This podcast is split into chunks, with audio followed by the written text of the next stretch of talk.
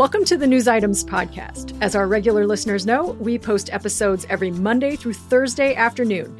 But on some Fridays, we release one of our interviews in its entirety, unedited, for you to hear. Today is an interview with Steen Jakobsen, the Chief Investment Officer at Saxo Bank, where I used to work. I introduce him more fully at the start of the interview. That's coming right up.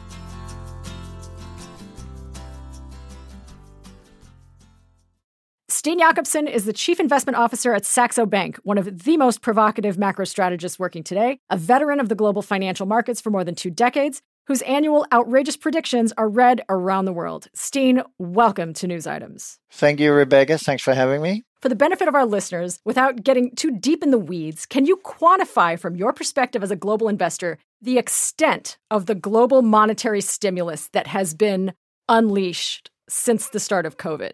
So, starting with the easy question. Um, but if you allow me, I, I, don't think it's only the monetary uh, stimulus that we need to talk about. It is the combination of exactly the size of the monetary stimulus and the new fiscal spending that the world has accepted as something not only needed, but something which, for most people, at least in a political sphere, seems to be without any cost. So we are, by any definition, into a territory of uh, extreme in uh, infinity. Uh, I mean, it, our kids should learn about this because this is the real definition of infinity, both in terms of the willingness politically people are, are, are, able and, and, and narratively will go, but also the size of what goes on is just simply uh, outstanding. I mean, not outstanding. It's it's it's out of this world, and it's it's it's surreal for someone who's been in the market for thirty years. So, in terms of in terms of the the size and the magnitude and the significance of the stimulus, it does it seem that we've entered a new world with COVID. That I mean, we have. I mean, monetary policy has been very has been easy for you know, quite accommodative for a decade plus, and yet it seems that we have entered some new realm with COVID. Can you maybe describe that for our listeners? Yeah, so we call it the three uh, generational challenges, which mm-hmm. is that simultaneously, and that's the interesting part, mm-hmm. simultaneously, we're trying to solve for inequality and for, for good reasons, the lower K in terms of the K shaped economy. Just to clarify for our listeners, when you refer to the lower K side of the economy, you're talking about the model that shows our economy recovering in a K shape some industries and people recovering quickly while others continue to struggle. So when you talk about the people on the lower curve, these are people who've taken the hit in the pandemic. So yeah, absolutely. We are trying to move towards a green transformation. And clearly in the case of the US, we need to have a, a, a massive spend on infrastructure, not only because you are behind a green transformation. But yeah. as you very well know, and I say this with a smile, I mean, the airports in the US is uh, significantly yeah. worse than some third world countries I go to uh, in uh, in Africa and uh, Southeast Asia. So. Mm-hmm.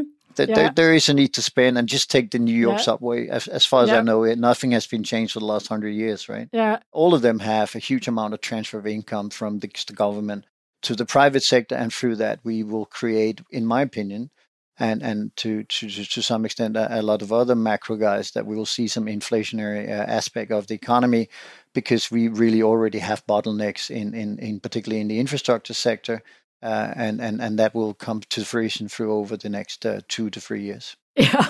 Okay. So the so the knock on these policies are that they're that they're inflationary, right? I mean, that's I mean, people said this is massively this is going to be massively inflationary.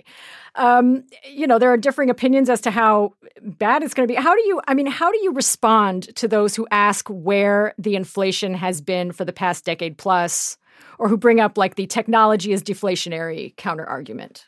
How would you respond yeah, to that? Or, or demographics, which is yeah. another one. Yeah, yeah. So, so that's what was the initial sort of why I had to widen your your initial question is that yeah.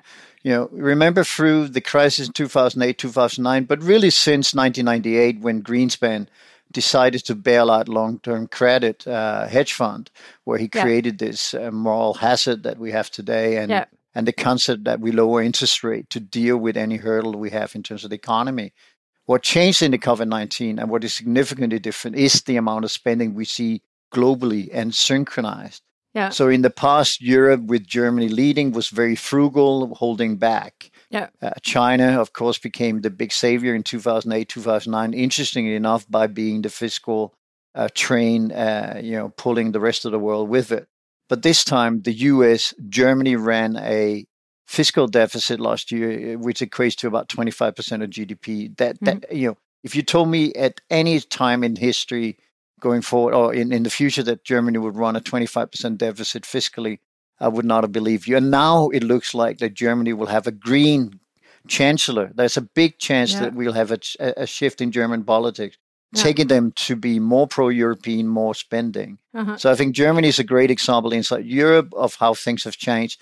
And clearly in the US, you saw not only Trump, but you saw that, that bipartisanly people are willing to spend money. So they disagree on you know how much and how much needs to be safeguarded by by increasing taxes and the likes. But overall, there is a uh, a new optimism towards spending money that that we've not seen before, despite the uh, the, the the ugly uh, narrative that we have in Congress and, and, and, and in the Senate, they do agree on spending more money. It's just what they're going to spend money on. Yeah. Do, so even if this so global, massive global monetary honest, uh, easing does prove to be very inflationary, do you think it's going to be long lasting, or at least longer than the 12 month average above two percent that the Fed is willing to tolerate? So, so you know, on the on the inflation question, we we have a number of um, we have a number, number of things changing. One is the constitution, uh, the institutional framework by the Federal Reserve has changed. Mm-hmm. So since uh, the 1980s, when the RBNZ, the Reserve Bank of New Zealand, introduced this uh, randomly selected two percent ceiling of inflation, everyone has been, you know, going after this two percent inflation target. Now the Federal Reserve, as the first central bank globally, says, you know, we don't care. We mm want to see, you know, actual inflation above a certain level for a longer term, what they call average inflation. Yeah. So the institutional framework has changed. That's number one, and that will change the the expected inflation. And and maybe for your listeners, important to understand that somehow everyone thinks that inflation is something that you will see coming and which you will react to uh, in in a sort of glacier slow manner. But the fact is that 80% of inflation is expectation. It is you and your family being willing to pay additional costs to right now getting a car because there isn't enough semiconductors. It's getting your uh, your equipment, which is produced in China, get that through a, a harbor into a, a container, which you cannot get. Container prices are up, you know, uh, 800%. Then the shipping route is up 600%, and last mile delivery is up by 100%. So what, what, what, what is going on is that you have first the institutional framework being taken away, so there's no control on the top side of inflation. Then we have, due to the US China um, rising sort of trade mercant- mercantile mm-hmm. fight, technology fight. We have bottlenecks in the economy. And then the pandemic created this massive amount of payouts to the lower K in the US in particular. Mm-hmm. And interestingly enough, what that has done to a country like China is that it runs at maximum capacity. It runs at over 80% capacity, which is equivalent to running 100% in our world. And that means that they are creating a lot of inflation. And if you look at inflation in the US, it's dictated over time by two dominant factors. One is the year over year change in energy mm-hmm. which of course you know right now is up 60, 70, 80% because, yep. you know, one year uh, back we were trading a minus uh, rate. And the second part is the PPI of China. So the producer price in China is the import prices of equivalent in the US. Mm-hmm. So when the spend goes to uh, cameras, I- iPhones, uh, additional you know uh, goods that you want to buy uh, you know not all of it but quite quite a chunky part of it actually goes through China either directly or indirectly which means that China is exporting inflation into the US so bottlenecks institutional frameworks and the the way that the Americans in particular spent money means that we have massive jumps in inflation. The problem, however, is that the CPI is, and I'm not saying this because I'm I'm believing in, in, in that there is a conspiracy out there, but the CPI is constructed such that it will never go up. You know, mm-hmm. it, it basically a reverse engineering exercise of making sure that the weight in the basket is dictated by you know heavy weights towards things that are going down, which is technology, part mm-hmm. of your question, and and then you know reducing what is really uh, going up, which is uh, semiconductors. It is uh, rental prices is going through the roof right now because of the housing prices going up. Mm-hmm. Building a new house, a new house in the U.S has an added cost of now between twenty five and thirty thousand uh, dollars per mm-hmm. house. Mm-hmm. Um, the so so you you see the mechanics is that the inflation will be you know lacking in terms of its reporting uh, of the actual inflation. But mm. ask anyone who's in a business today, and they will tell you they are paying 30, 40, 50% more for goods. And God forbid you need to go to the uh, do it yourself uh, store yeah. locally you're paying easily for timber. Timber is up 100%, just mm-hmm. just one tiny component, but a massive component in the in construction industry. So, you know, if you're looking for inflation, don't look for the official numbers, look for what's going on in businesses. Mm-hmm. And certainly as we are into the earnings season in the US, I think all analysts, including my analysts, are looking at what are the companies reporting in terms of rises in input cost mm-hmm. and consequently also how can they pass on those price rises to the consumers which they feel they can because as you know as a consumer as someone who follows the market there's a big net demand in the economy. So for me it's inevitable. There's still enough people in the world that believe that velocity is low so it cannot go up. Technology is uh, at its root uh, deflationary. But the thing is, even inside, uh, you know, you you can have the greatest platform in the world, but try to find the marginal programmer that can do a difference for your software company. Getting that person is now up 30, mm-hmm. 40, 50, 100, 200%. So, you know, we can become more efficient. But at the end of the day, and that's my main take, is that mm-hmm. the physical world today, Rebecca, is too small for the success and the aspiration of a combination of increase in transfer income, in green transformation, and uh, infrastructure overall. I mean, we don't have a physical world big enough. We have underinvested into uh-huh. the physical world, which is road, ports, uh, companies' capability of dealing with higher rises uh, in wages. Uh-huh. So physical world too small for the for the digital aspiration, and overall the world too small to deal with free challenges at the same time. One challenge on its own, like dealing with inequality, would have been more than enough. Yeah. But all of these are inflationary. So, apropos of inequality, I mean, what do you make of uh, Fed Chair Jerome Powell's uh, shift? I would say, I would call it a rhetorical shift, maybe in recent weeks and months, and talking about the central bank's uh, the, the sort of the second leg of its of its mandate, which is maximum employment, and how it pertains to, and how that the part of that mandate pertains to low U.S. workforce participation numbers since the onset of COVID. I think you've you've referred to this in your research as the social stability paradigm. What do you think of, of what Powell's trying to do on the jobs front? Yeah, so so you're absolutely right. The, the Federal Reserve have become employment centric, which yeah. means that they have moved the forward guidance policy, which we classically as investors look at. We're trying to interpret what will happen into the future. He needs to replace that with saying, listen, there is six to seven million jobs missing in this equation. And before we get to that full employment, again, we are not going to consider uh, secondary and, and third uh, tier uh, sort of effects of what our policy will do. We rather run the economy hard. We rather run inflation hard mm-hmm. as long as we see an improvement in the employment mandate. So this is uh, a 180 degrees change which comes with a lot of uh, other 180 degrees changes. I, I, talked about the fiscal dominance that we see. Mm-hmm. We talk about the uh, willingness to control interest rates in a yield curve control.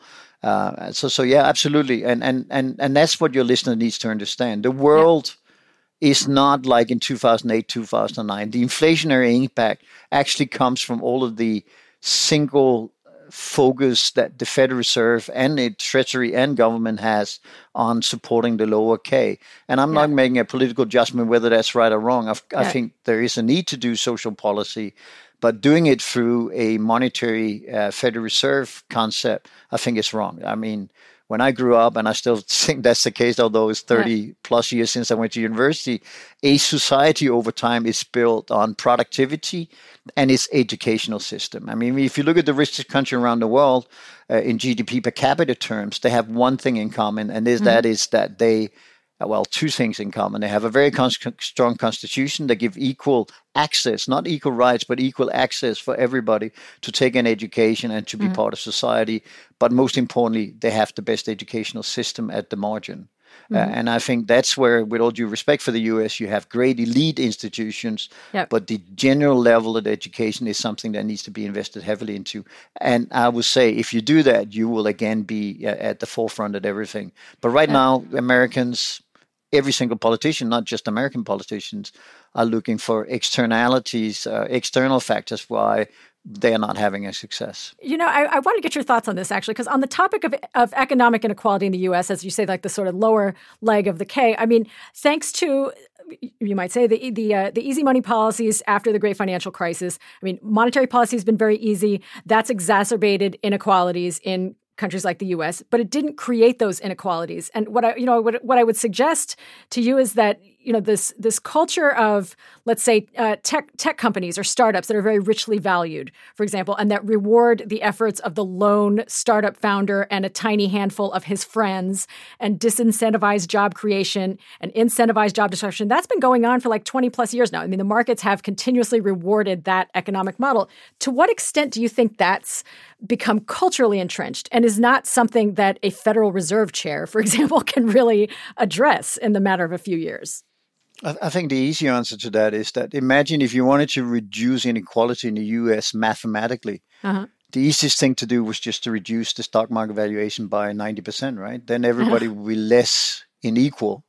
uh, yeah, uh, which, of course, which doesn't make a lot of sense, but also show the weakness in your case that it's just a part of an evolution. The problem from a market point of view is that we have no enforcement of uh, monopoly or monopoly rules. A lot of these platforms that are successful and creates this inequality are driven on what is in legal terms defined as monopolies. They've been able to through lack of anchoring in what sectors they're in. In the case of Facebook, they should be you know treated like a publisher uh, uh, and not as, a, as an IT company and the likes. And there's a lot of arbitrage that has been done in the past. But but I think the market concentration, which is the fancy word for monopoly, is very is the largest ever. I don't think there's a think about your grocery chain uh, chains in the U.S. or think about you know any product that you buy, Rebecca. There's mm-hmm. really only one or two products offered to you. When we grew up, uh, at least when I grew up, I'm much older than you, but when I grew up, there was you know 9 10 12 different brands in the same sector uh, fighting it out. And you know you could be number 3 and make it to number 1 today if you are number 1 in a in a sector you own 90% of the market. And what's left is the 10% for everybody else to to fight for. And that means of course, as in an equation type uh, evaluation, that these 90% is worth a lot of money because you have uh, discrete cash flows that uh, that you know is coming constantly, and then you're discounting, you have a very low interest rate. But you're absolutely right. On the other hand, that that the inequality is not. To be honest, the, the, the biggest uh, inequality I see is not between the rich and the poor because to some extent that's always existed. And it is true that the middle class has been the big loser. So the middle class has lost out, uh, relatively speaking. But the big, biggest gap we have in the world today is between the young and my generation. Really? Yeah, absolutely. Certainly in Europe, but also in the US. So explain the ability of a young person today, which is 20, 22 years old, to get into buying the first apartment or buying the first house is just impossible. For the same person to take an education at a at an Ivy League school or a great university, also impossible to access. Mm-hmm. So it's kind of ironic. You have one of the greatest constitutions in the world, but you're very, very poor. But not only you, but across the world to yeah. to actually implement and follow up on this equal access. It's not equal rights; it's equal access to mm-hmm. to everything. And and I think in the US it is not the case, and, and I think the young people are left behind. If you look at Europe, for instance, the new regulatory capital requirements by banks mm-hmm. means that in order to get a mortgage, you have to show up uh, with you know five years of uh, pay slips mm-hmm. and uh, a, a, credit worthiness uh, north of uh, a gazillion. Uh, which of course no one at the age of 22 or 23 have mm-hmm. and when they again if they you know by surprise gets granted to to get a mortgage then they need to buy into a housing market which is priced priced at all time highs and priced at multiples, which means that owning is half as expensive as renting. So not not mm-hmm. only are we you know making sure from a regulatory capital perspective that it's difficult to get a get a funding uh, for a yeah. mortgage. But secondly, when we don't give them the mortgage, we tell you just go to the market and rent. But by doing that, they pay twice the price what what you mm-hmm. and I do in terms of owning a property. Uh, and thirdly, if they want to go and, and, and they want to spend money in the economy, their consumer price basket is very high on education, very high on food, all of which are rising uh, between 10 and 25%, and has mm-hmm. been rising between 10 and 15% in the case of education for the past 20 years. So mm-hmm. the gap and, and the ability to get onto the ladder and become, you know, as rich or as poor as your parent is is is is, is decimated. Uh, so so the social mobility is actually what I think is the biggest concerns, not only in the US, but also mm-hmm. across Europe, that we are leaving a young generation behind who, and, and, and older people like to say, oh, but they love this uh, this uh, share platform and wherever, but they only love it because they have to, they right? Have to. It's, yeah, not be- it. it's not because they don't want to own a car or an apartment. Mm-hmm. It's because they can simply cannot afford it, so they need to find solution that that clears at a price which is significantly lower than having the ownership. Now, you talked uh, a little earlier on about uh, how the, the willingness of governments to spend on COVID recovery comes down to the uh, how sort of, at least in the U.S., from a bipartisan perspective, it's a popular decision. It's not something that you have to fight over. I mean, maybe you fight over where to allot spending, but there's agreement that governments should spend their way out of COVID, so they're just going to go all in and get it done. How optimistic are you as an observer of the U.S. political and economic landscape from the outside that the Biden infrastructure plan will actually happen? I lived in the U.S., as you know, Rebecca, and my daughter was born in the U.S. But I, I, you know, I'm, I'm, on one hand, I'm very optimistic for for a very uh, for a very skeptical reason, and then. Yeah you know, Biden is not going to deliver the green. Uh, uh, he's not going to live with the infrastructure plan. I think he will yeah. try, and I think he may be able to get something through. But remember, already back in 2008, 2009, we actually had the central government facilitating uh, that the local state could do infrastructure investment. Mm-hmm. And it was, as I remember, something like they needed to come up with 10% and the government would come up with 90. No one, no single state actually did anything for infrastructure. So uh-huh. I think the federal system in terms of infrastructure makes it very difficult to implement unless you go to, as you did during World War II and after World War II, where you have Buy America, Build America, or, or mm. get a greater sort of uh, concept. And I think the reason, you know, $15 billion, which is again bipartisanly agreed to go into the semiconductor industry, mm-hmm. is kind of interesting if that can create the next level. So let me say on the US, I'm very optimistic long term and very pessimistic short term. Okay. I think when the US starts uh, recognizing that uh, a lot of the the non-productivity, non the non-growth the U.S. has comes from domestic agendas, not from externals. I think U.S. will be in a great place when U.S. decides to move forward again and not look backwards, which I think both Biden certainly Trump and, and, and, and most importantly Obama did. They all looked in uh, 2020 rear mirrors. As, as a friend of mine said, there's a reason why in a car that the front window is much bigger than the back, the rear the window. Rear yeah. Uh, and, and, and, and to some extent, I think that's how I think about politicians. They are busy looking through the small window instead of looking through the big window. Yeah. The big window, U.S. will catch up to. Yeah. But, but uh, you know, I, I'm not against, you know, a political you know, apolitical. I don't care. No, I just look no. at what they do, not what they say.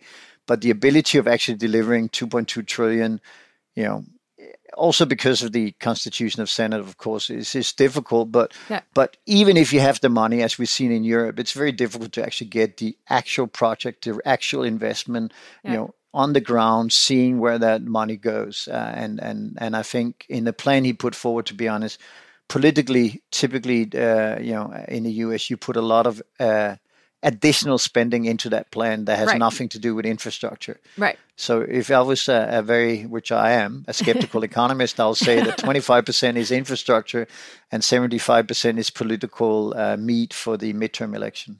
You know, it's it's interesting what you mentioned about the the the the real the chief divide being between not between rich versus poor, but between young versus old. Because here in the U.S., I mean, certainly the uh, the profile of our leading politicians is that they are much older than not only than you know the people they're making decisions for, but certainly from their counterparts in Europe. I don't know if you've noticed that. Does it strike you as odd that U.S. politicians are so much older than their counterparts? No, and it's in, an international standard, but I think yeah. that is the real question.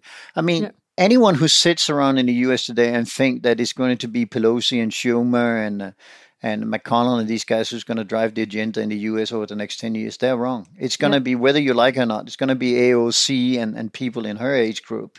Number one, because now they constitute the biggest single electoral vote uh, out there. They are the biggest voters uh, nominally uh, mm-hmm. in, in, the world.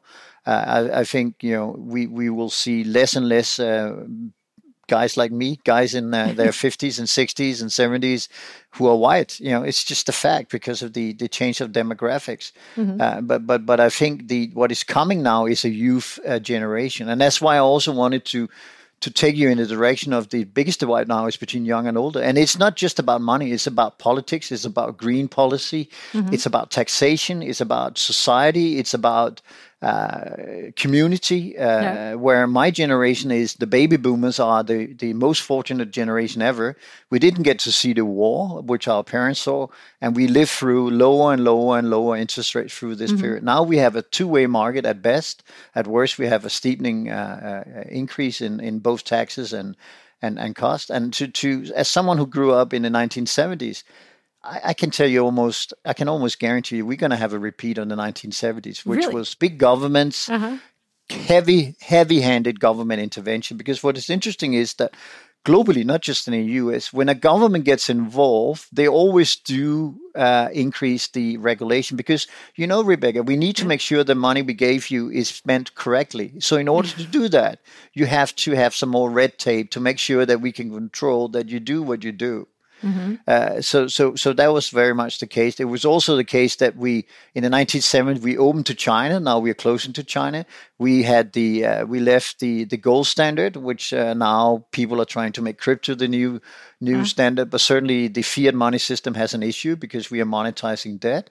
Uh-huh. so I think to a lot, I mean, of course, we're not going to repeat the 1970s, but we are politically going into the same sort of environment. And don't forget, the 1960s, late 1960s, was the youth generational yep. uh, riots across the world and, and on campuses. Uh, it was not only the equal right for, uh, for, for inelasticity, but also for young people and their ability to navigate. And I see the same tendency everywhere. I mean, as I alluded to before, the Green Party in Germany is the biggest. It's, it's a young person's party. It's a young agenda. Mm-hmm. Uh, in the U.S., I think the uh, the young uh, Congress men and women there are the most profile. And even for someone who is stale and old, and as you can see, uh, you can see, but the listener can't see, lost all my hair.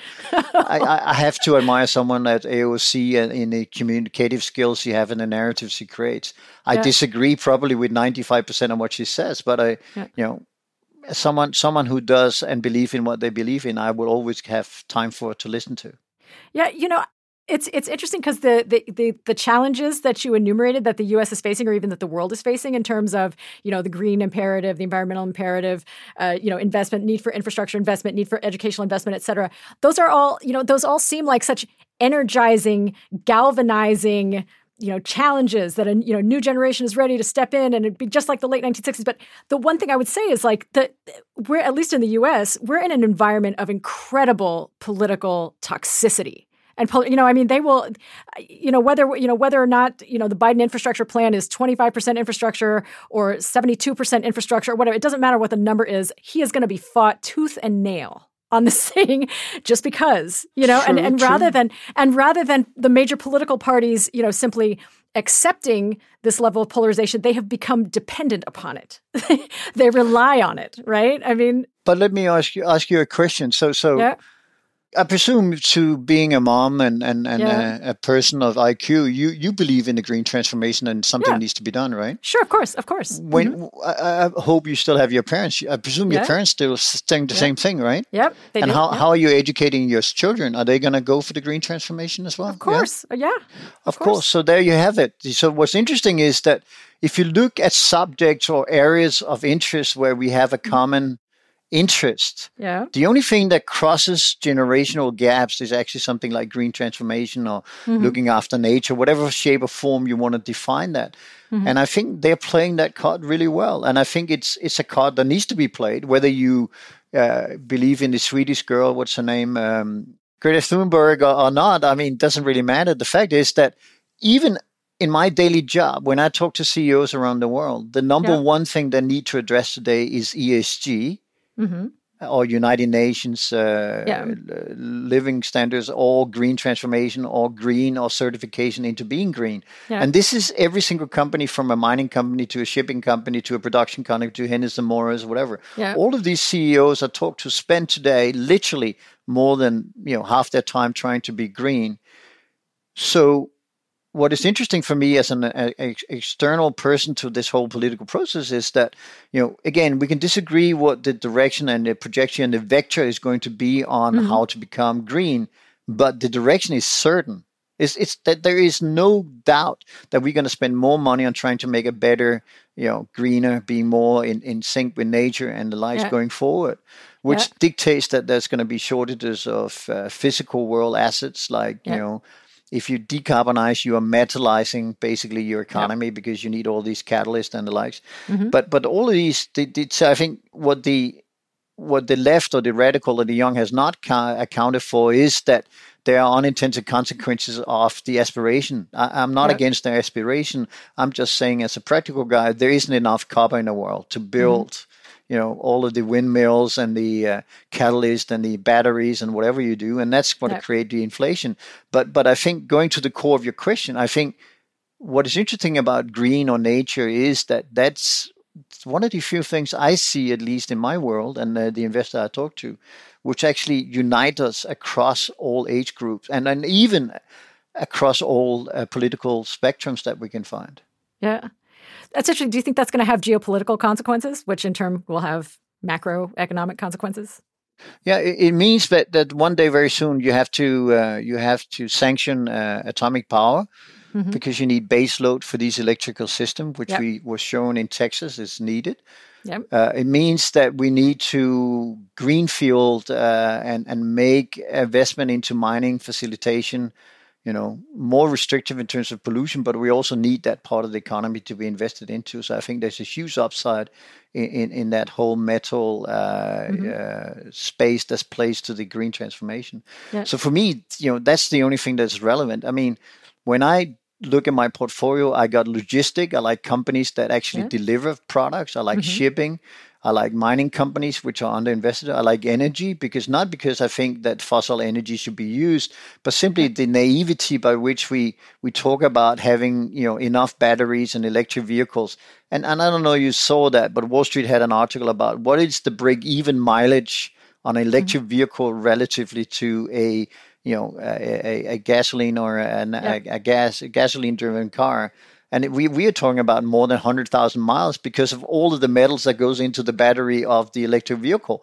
So I'm not against this conversation, but let's have it with the facts, not mm-hmm. with the heart. And, and, mm-hmm. and, and I think right now, as you said uh, a few times, I think the, the, the, the left of the Democratic Party is willing and able to use and play to the to the heart of people, but I think we need to have the conversation with the heart and the brain. Facts. And yeah. I think that's the next evolution of, of, of what goes on in, in political environment. And that means that there's going to be more young people, more women, and there are going to be more green people in the US, in Germany, in Denmark, in the UK, and everywhere else.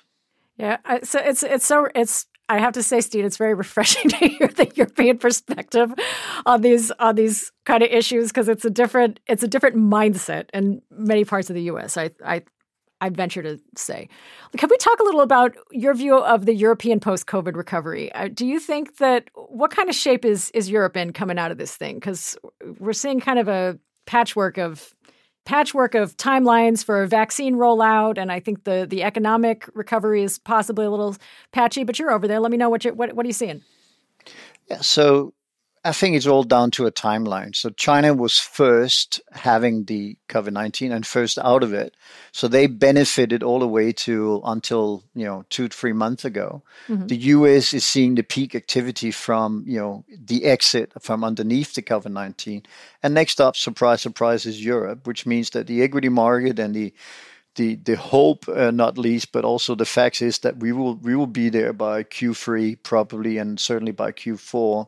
You know, now the U.S. will start to export some of your vaccine because people don't want to take it, uh, uh, and Europe has been slower simply also because we have, and I should be careful here, but we have slightly higher demand on vaccines than than you had in the US in the Yeah, past. you can and say it doesn't it. You mean can say it. Does- okay. it doesn't doesn't mean that the US is wrong. It just means we have a longer process to approve Mm-hmm. it. Partly because you know you have 27 countries. Mm-hmm. So if you look at the vaccination policy in Europe right now, my country, which is you know deemed to be one of the richest and best in pharmaceuticals, is you know one of the few countries that is actually not using uh, some of the vaccines. Hmm Um, and that costs us in terms of getting online. But on the other hand, we have so much control over the hospital system that we can afford to be a little bit delayed. But of course, Europe is similar to the US. It's you know whether you're in the Midwest or West or South or North or, or cold, warm, whatever, you have all the same sort of uh, characteristic and different.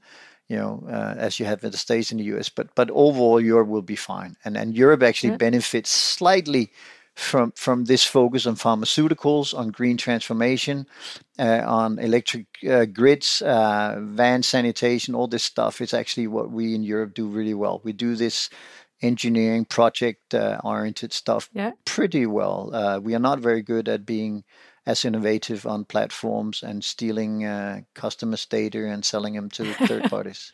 Oh, the U.S. is very good at that. I don't know if you know that. not not just U.S. There's a lot of Chinese.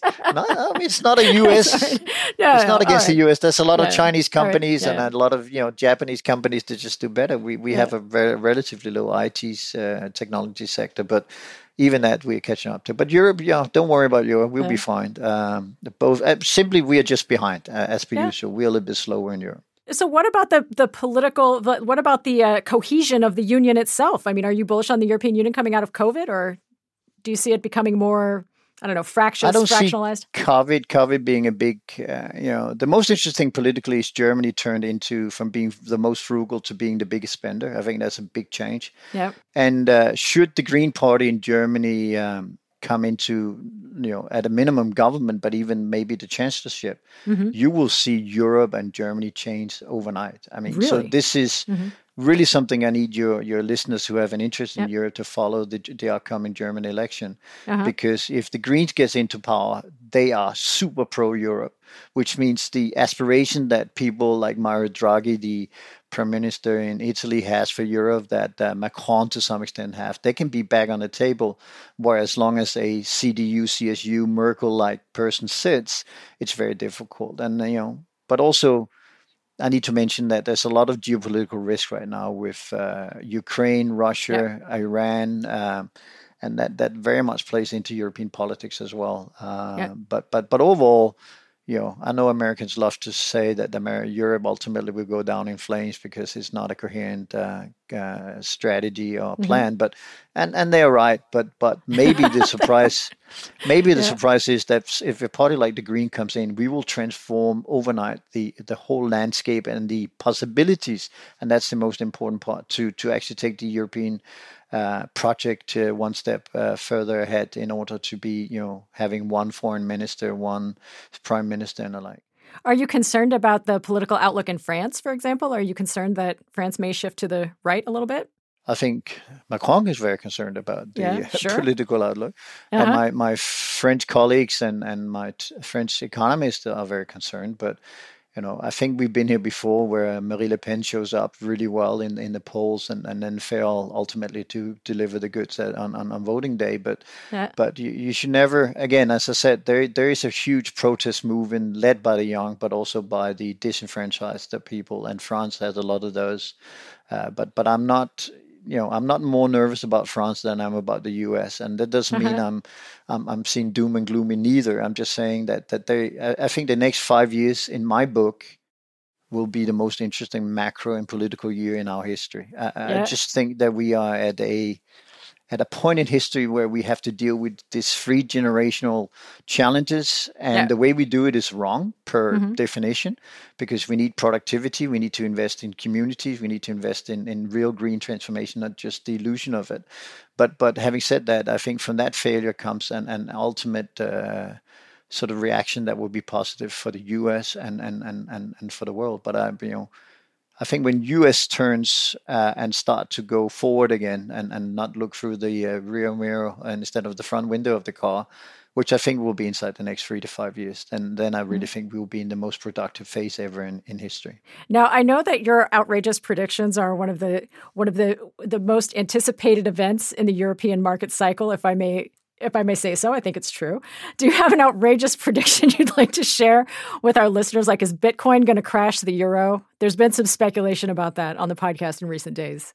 There's something Peter Thiel said. You think? yeah, no, I'm, I'm, I'm, i have too little hair to, to be involved. I, I will, I will disclaim that I've been an early adapter in the in the portfolio already back in the in the autumn of last year. Oh, but my, my my most outrageous call will be: I actually think the world is fine five years from now. Right? Oh, what? Know, That's I, the I ultimate every, contrarian. Yeah, but but I think you know we, we are very close to to solving for reduction in the cost of energy. And if we reduce the cost of energy as a as a framework, we will create the biggest unleash of productivity, which will make all of these you know uh, alternative ways of working uh, yeah. work it will be unified basic income will be possible uh-huh. uh, i just I, I, think we you know what i learned for the covid-19 is that if anyone had told me that 12 months after the initial breakout of covid-19 we had a vaccine and two years in we will be dealing on, on talking about the exit from this i will be I, you know yeah. Mind you, I'm a bit pessimistic overall normally, but yeah, you are. But, but I, I, I but I, but I think, but, but I think the COVID nineteen response, the medical response, showed us what we can do as a human generation, the ability if we, we, we source everything together. And I think the next up is is solving for energy cost. Yeah. Because energy, as I, have said a few times, is going up simply because we underinvested and because we put too much demand on it in battery and base load and, and the like. And from that, I think transpires a huge investment into the next generation of energy. All right, so we're going to buy we're going to buy copper, we're going to buy battery metals, we're going to buy oil, we're going to invest in last mile logistics, we're going to put a little Bitcoin in there. We're going to be bullish on Germany. We're buying Europe. It's all good. And Is that it? Not least, I, would say, but what you really need to do is to buy buy into people, believe in people. That's I, it. I think that, yes. I, I, think education, and I think yep. uh, believing in that this new generation who's been left behind, they can catch up. Is is we if we do that right, we will have a phenomenal next uh, 20, 20, 30 years ahead of us, and and in that process, we will create a more balanced world. Steen Jakobsen, you get the last word. Let's vote Steen. Steen and tw- come come over here and, and run for president or something, will you?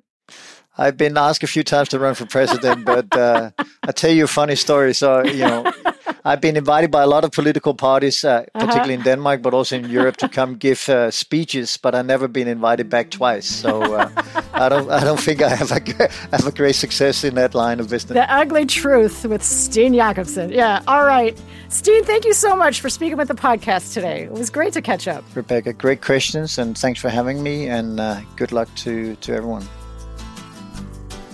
Rebecca Darst here again. Thanks so much for listening. Tune in again on Monday through Thursday next week for our regular episodes where John and I discuss geopolitics, finance, science, and tech.